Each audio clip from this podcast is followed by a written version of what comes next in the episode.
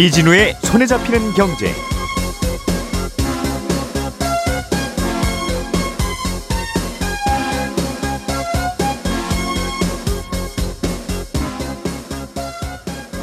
안녕하십니까 이진우입니다.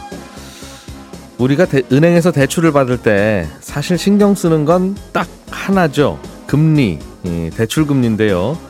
지금은 어느 은행의 금리가 가장 싼지를 알려면 손품 발품을 부지런히 팔아야 되는데 5월부터는 여러 은행의 대출 금리를 한 곳에서 한눈에 비교할 수 있고 금리가 낮은 은행으로 바로 갈아타기도 할 수 있는 온라인 플랫폼이 출시될 예정입니다.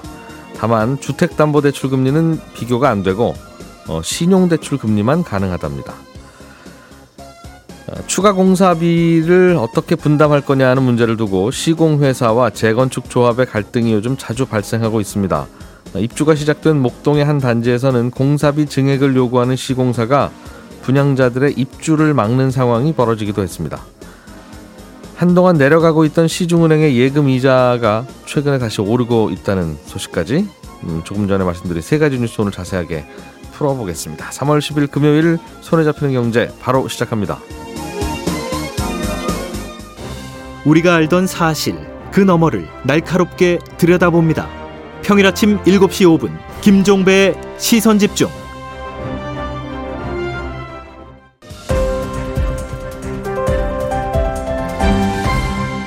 이진우의 손에 잡히는 경제. 예, 대체로 경제 뉴스는 즐거운 이야기는 별로 없어서 항상 우리를 슬프게 하지만 또 금요일이라는 사실은 우리를 또 기쁘게 하는 묘한 아침입니다. 주요 경제 뉴스들 정리해 보겠습니다. 서울경제신문의 서은영 기자, 손에 잡히는 경제 박세훈 작가, 행복자산관리연구소 김현우 소장 세 분이 나와 있습니다. 어서 오세요. 네, 안녕하세요. 자, 김현우 소장님, 네. 음, 대출 받으러 가면 사실은 금리 비교만 하면 되죠. 그렇죠. 어, 따게 오는 돈은 어차피 한국은행권 똑같으니까.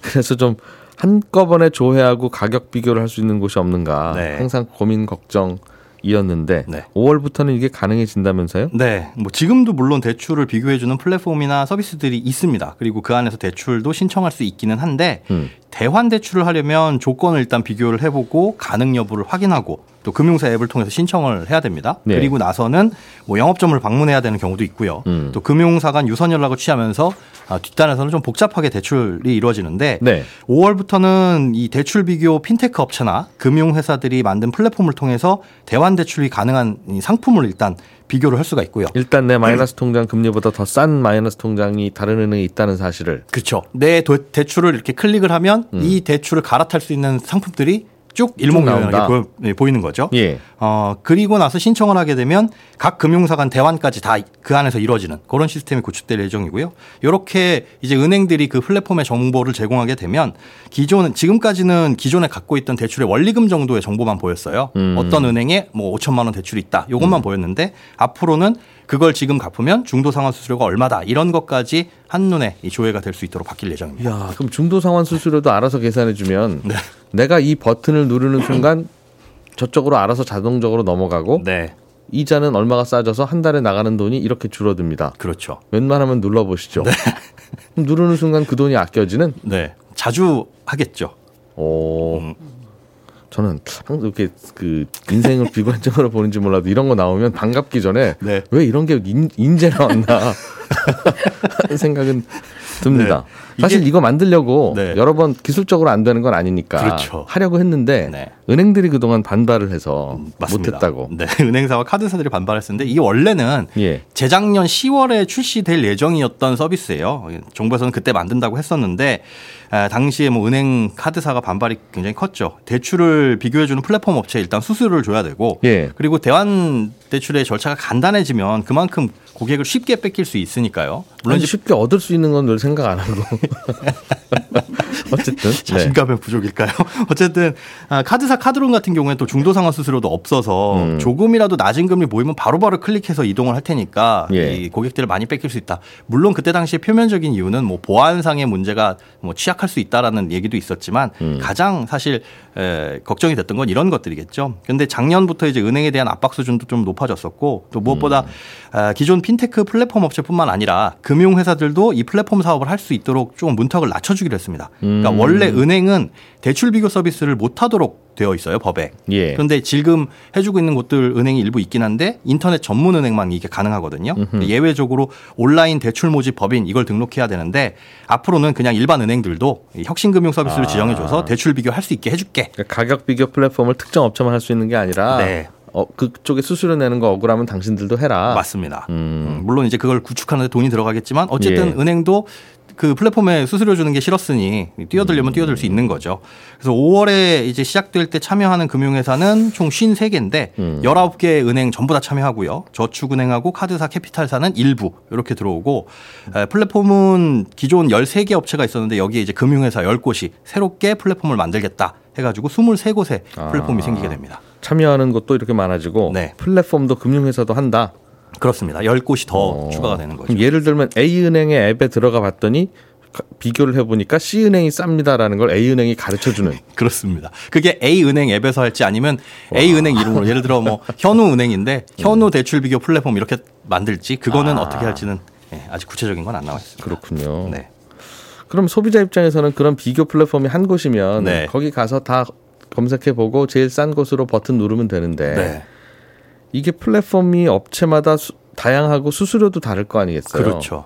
그러면 어디 가서 가격 비교, 대출 금리 비교를 해야 될지를 또 결정해야 되는 네, 맞습니다. 그런 문제가 생기네요. 네, 수수료를 이 고객한테 청구하는 건 아닌데 은행들이 내잖아요. 예. 그럼 A라는 곳에는 수수료가 1%고 음. B라는 곳은 2%다 그러면 A 그 은행 입장에서는 A 플랫폼을 통해 가지고 고객한테 제공하는 게 좋을 텐데 수수료가 싸니까 예. 그렇다고 한다면 결론적으로 금리가 달라져야 할 텐데 즉 그렇죠. A 플랫폼을 봤을 때 금리와 B 플랫폼을 봤을 때 금리가 아, 고객이 보기엔 달라져야 되는데 그게 다르면 또 문제가 생기는 게 이게 대출 비교를 한눈에 하겠다고 해놓고선 그렇죠. 23개 플랫폼을 또 다 돌아다녀 봐야 되냐 음. 이런 문제가 생길 수 있는 거죠. 예. 그런데 그러면 모든 플랫폼의 금리가 똑같도록 만들겠다라고 한다면 그것도 나중에 문제가 생길 수 있는 게 결국은 그러면 이미 시장을 선점한 플랫폼이나 아니면 다른 서비스들 뭐 쿠폰을 준다든가 음. 예. 뭐 상품을 준다든가 하는 플랫폼들만 살아남게 될 가능성이 높잖아요. 그래서 그렇겠죠. 이 부분을 문의를 해봤더니 이렇게 금리를 다르게 할 것이냐 각계 통일을 시킬 것이냐에 대한 구체적인 방안까지는 아직은 예, 검토하지 않았다라고 하시더라고요. 5월의 시작인데 네. 그런데 현재까지 일단 나온 계획은 금융회사 간에는 이렇게 대출을 비교를 하게 되면 금리는 낮아질 게 분명하고 네. 또 플랫폼사들은 수수료를 공시하도록 해가지고 음. 그 수수료 낮추도록 이 경쟁을 유도하겠다라고 하는 건데 이게 플랫폼별로 대출 플랫폼이 똑같은 23개나 되면 23개 중에 어딜 가서 우리가 가격 비교를 해야 될지 정말 그것도 고민을 해야 될 그것도 수 다. 똑같다고 하자면 말씀하신 대로 그런 플랫폼이 뭘 가지고 경쟁하라는 거지? 그렇죠. 또 있을 수 있고 맞습니다. 어, 내용이 참 복잡한데 복잡하니까 하지 맙시다 하는 생각들을 또 하- 하는 금융회사도 있겠네요. 그 봐요 복잡하잖아요. 중요한 건 네. 신용대출 이렇게 바로바로 그 갈아탈 수 있는 거 고마운데 네. 우리는 정말 이자를 아끼고 싶은 건 큰 원금 그렇죠. 큰 대출 아닙니까? 맞습니다. 주택담보대출 받을 때 네네. 0.1%라도 싸면 음. 도움이 크게 되니까 이때 손품 발품을 열심히 파는데 네. 이거는 좀 비교를 왜 안 해주고 왜 신용대출만 하면서 생색인 생색을 일단 내요? 대출 비교를 해주는 은행이나 플랫폼 입장에서 말씀을 드리자면 예. 이게 기술적으로 어려운 부분들이 있습니다. 그러니까 신용 대출은 단 하나 이 사람의 신용도가 얼마냐를 놓고만 따져 볼 수가 있는데 음. 주택은 이 사람이 집이 1주택인지 2주택인지에 따라서 대출이 나올지 안 나올지도 판단을 해봐야 되고 또 그 주택별로 차이가 있을 수도 있는 거고요. 또 은행 자체적으로 온라인으로 이런 상품을 팔 수 있는 게 준비가 돼야 되는데 온라인 주택담보대출을 취급하는 곳이 거의 없습니다.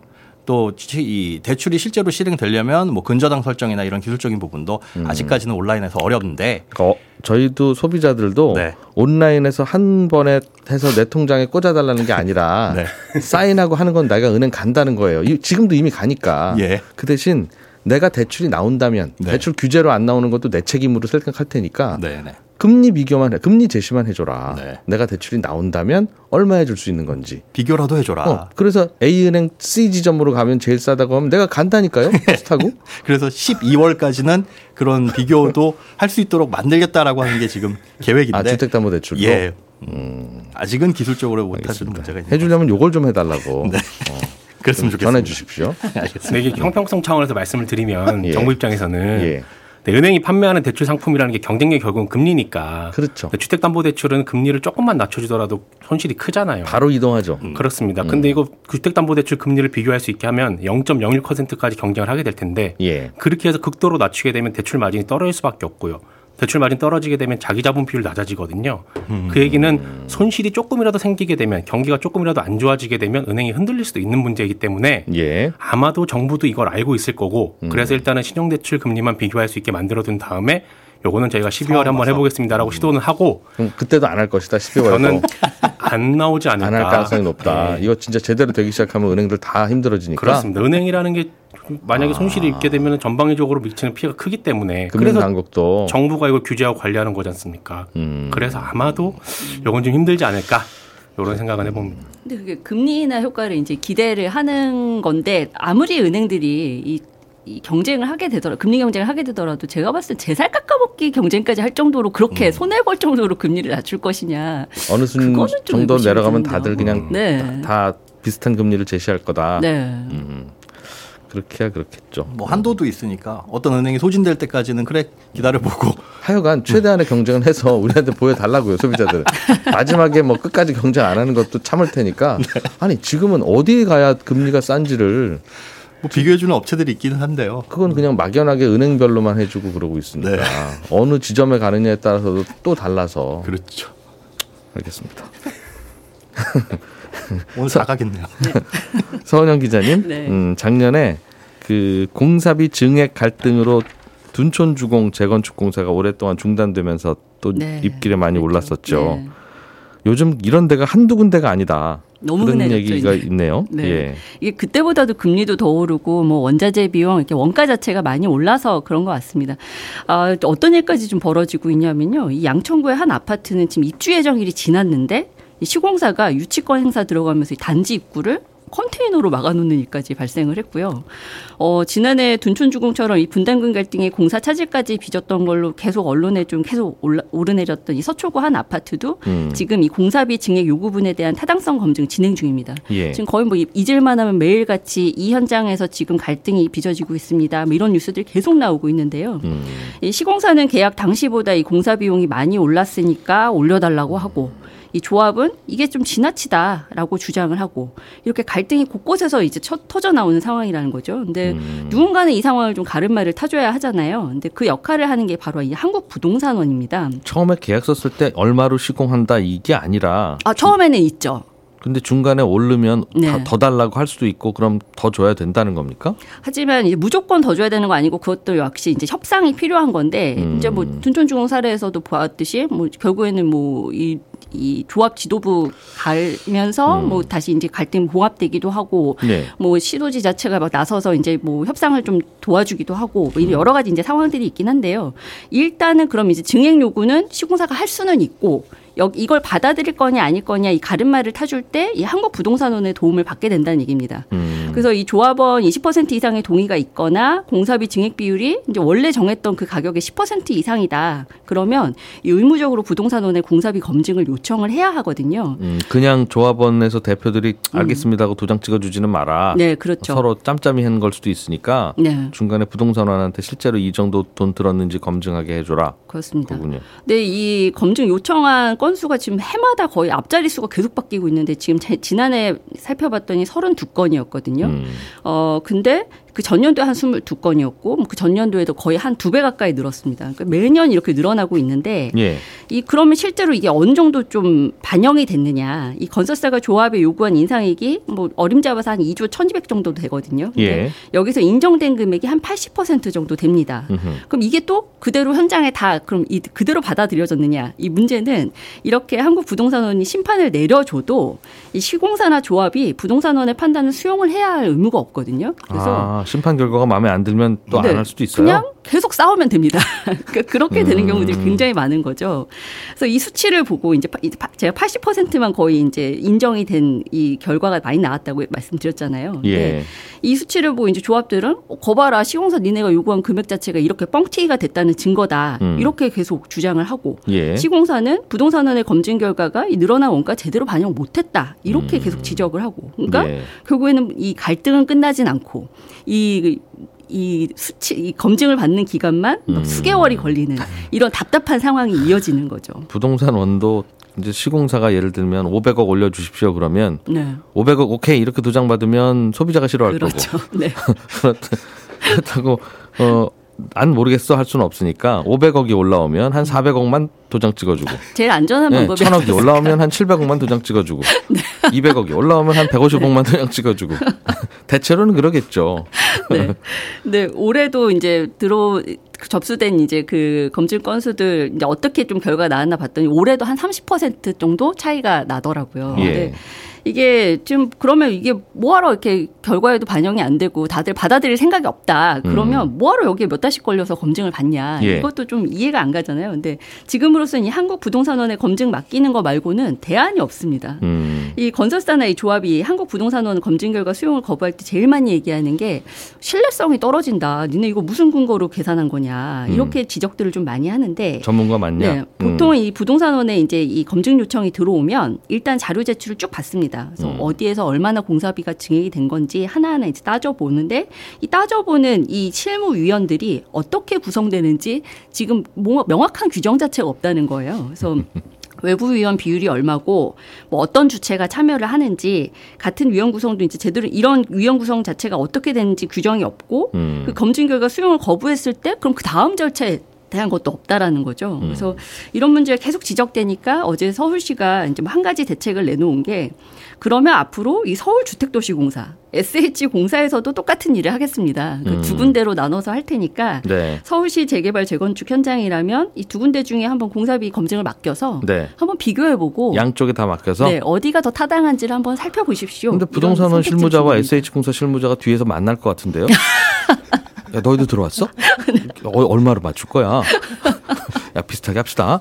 당연히 그러겠죠. 그거 어떻게 되느냐에 따라서 다 달라지는데 이건 아, 이거 일단은 물론 어려운 일이긴 합니다. 면이었습니다. 중간에서 네. 이게 남이 공사하다 만 걸 얼마나 더 들었는지를 이거 얼마나 알, 알겠어요. 자세하게 네. 봐야 알 수 있는 건데 아, 그냥 예전 같으면 고- 공적인 기관에서 하니까 따르세요 하고 음. 이제 넘어갔던 그 일을 지금은 다 이제 깐깐하게 따지니까 참 네, 공기관도 어쩔 수 없고 그렇습니다.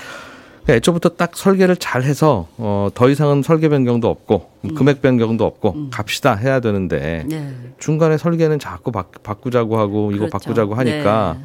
뭐 받아들였다가 이제 공- 시공사는 좋아하겠죠. 아 나중에 요거 가지고 이제 핑계 잡아서 음. 올려야지 어, 하면 꼬투리 잡히는 거고. 네. 음.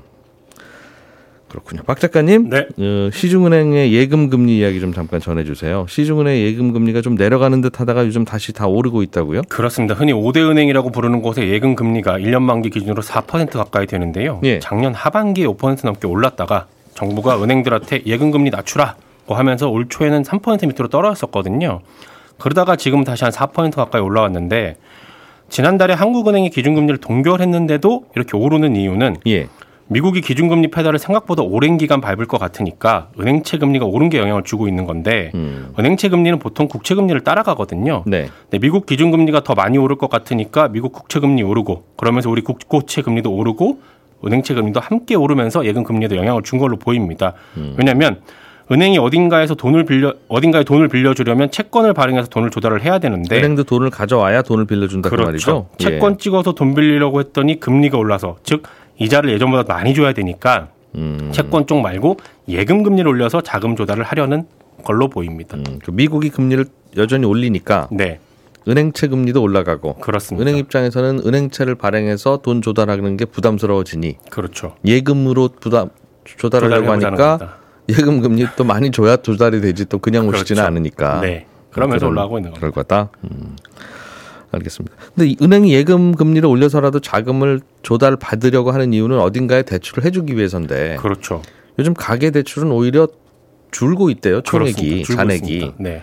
그럼 어디다 돈 빌려주려고 이렇게 은행들은 예금을 자꾸 받는 거예요? 기업 대출인데요. 음. 어제 한국은행에서 발표한 걸 보니까 2월 말 기준으로는 예금은행의 가계대출 잔액이 한 1,050조 원 정도 되는데 이게 예. 한 달 전보다 2조 7천억 원 적은 겁니다. 야. 올해 들어 두 달 연속 감소세예요. 진짜 이례적이군요, 이건. 아주 이례적이죠. 예. 대출 이자가 오르니까 대출을 갚고 있는 건데 음흠. 반면에 기업 대출은 꾸준히 늘고 있습니다. 예. 2월 말 기준으로 보니까 한 달 전보다 5조 원 조금 넘게 늘었고요. 음. 1월에도 그 전달보다 7조 원 조금 넘게 늘었거든요. 네. 1, 2월 합쳐서 올해만 벌써 13조 원 넘게 기업 대출이 나갔습니다. 가계 대출 줄어든 게 다 기업 대출로 나 빠져나갔군요. 그러고 있는 겁니다. 음. 그러니까 정리하면 기업 대출이 계속 늘고 있기 때문에 은행은 자 금을 조달해서 대출을 늘리려고 하는데 음. 은행채 금리가 오르고 있기 때문에 채권보다는 예금 금리를 올려서 자금을 조달하려고 한다. 그러면서 시중은행의 예금 금리가 오르고 있다는 겁니다.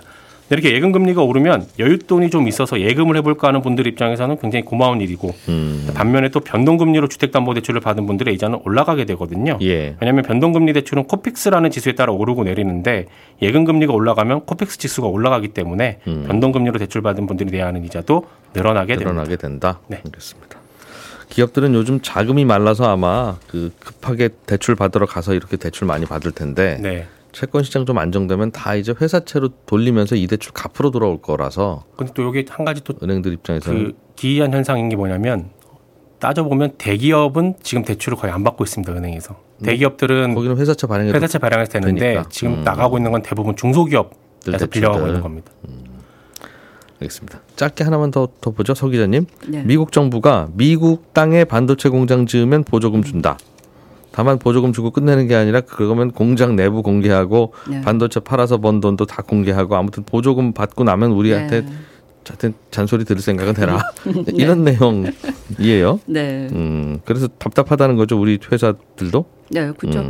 근데 지금 이제 그 이후에 뭐 기- 정부에서도 우리가 직접 좀 풀어내 보겠다. 이 복잡한 해법을 좀 제시해 보, 풀어 보겠다라는 얘기들을 계속 했었는데 예. 지금 정부 관계자들이 이제 독소 조항 풀어 보겠다고 계속해서 미국 워싱턴으로 향하고 있습니다. 근데 음. 지금 뚜렷한 해법은 좀 안 나오는 상황인데요. 네. 일단 첨단 제조 시설 경우에는 보조금 신청이 이달 말부터 시작이 되거든요. 그리고 이 세부 조항들이 많이 이제 공개가 되긴 했는데 일명 가드레일 조항이라고 해서 이 보조금 지급의 또 다른 조건, 이 중국 반도 체 투자 제한 조처의 경우에는 아직 세부 사항이 안 나오긴 했습니다. 그게 이달 중에는 나올 텐데 이런 것들 관련해서 좀 협상의 여지가 있을까 싶어서 일단은 뭐 엊그제 통상교섭본부장도 미국으로 향했고요. 지금 우리 기업들 입장에서는 이 이슈도 굉장히 첨예하기 때문에 정부가 좀 어느 정도 해법을 좀 가지고 올까? 뭐 미국의 양보 이끌어낼 수 있을까? 이렇게 좀 정부 협상력에 희망을 걸고는 있는 상황입니다. 그러니까 미국은 미국이 준 보조금으로 가- 음. 저 회사에 들어가서 저 회사가 중국의 공장 증설하고 하는데 쓸까봐 네. 그런데 어차피 돈이 꼬리표가 있는 게 아니니까 그걸 막기도 어려울 텐데요. 그러니까 장부 다 보자 하는 거죠. 음, 그렇죠. 그러니까 예. 그래서 이제 사실 뭐 재무제표며 이런 것들 다 가져와서 우리한테 다 공개해라는 얘기들을 음. 하는 건데 이런 것도 사실 뭐 기업의 기밀 사항인데 이런 우리 정부도 사실 요구할 수 없는 것들을 지금 일단은 우리 반도체 기업들에 요구를 하고 있는 상황이니까 미국 좀 정부가. 답답한 거고요. 음. 어 근데 문제는 지금 이게 속수무책을 좀 기다려야 하는 시간이 예상보다 좀 길어질 수도 있을 것 같은 게 음. 이 정, 지금 일단은 다음 달에 열리는 이, 이 한미 정상회담 여기에서 음. 그나마 좀 단판이 지어지지 않겠느냐 이런 좀 기대감이 나오고 있는 상황입니다. 네, 저는 월요일 아침 8시 30분에 다시 찾아오겠습니다. 주말 잘 보내시고 월요일에 뵙죠. 이진우였습니다. 고맙습니다.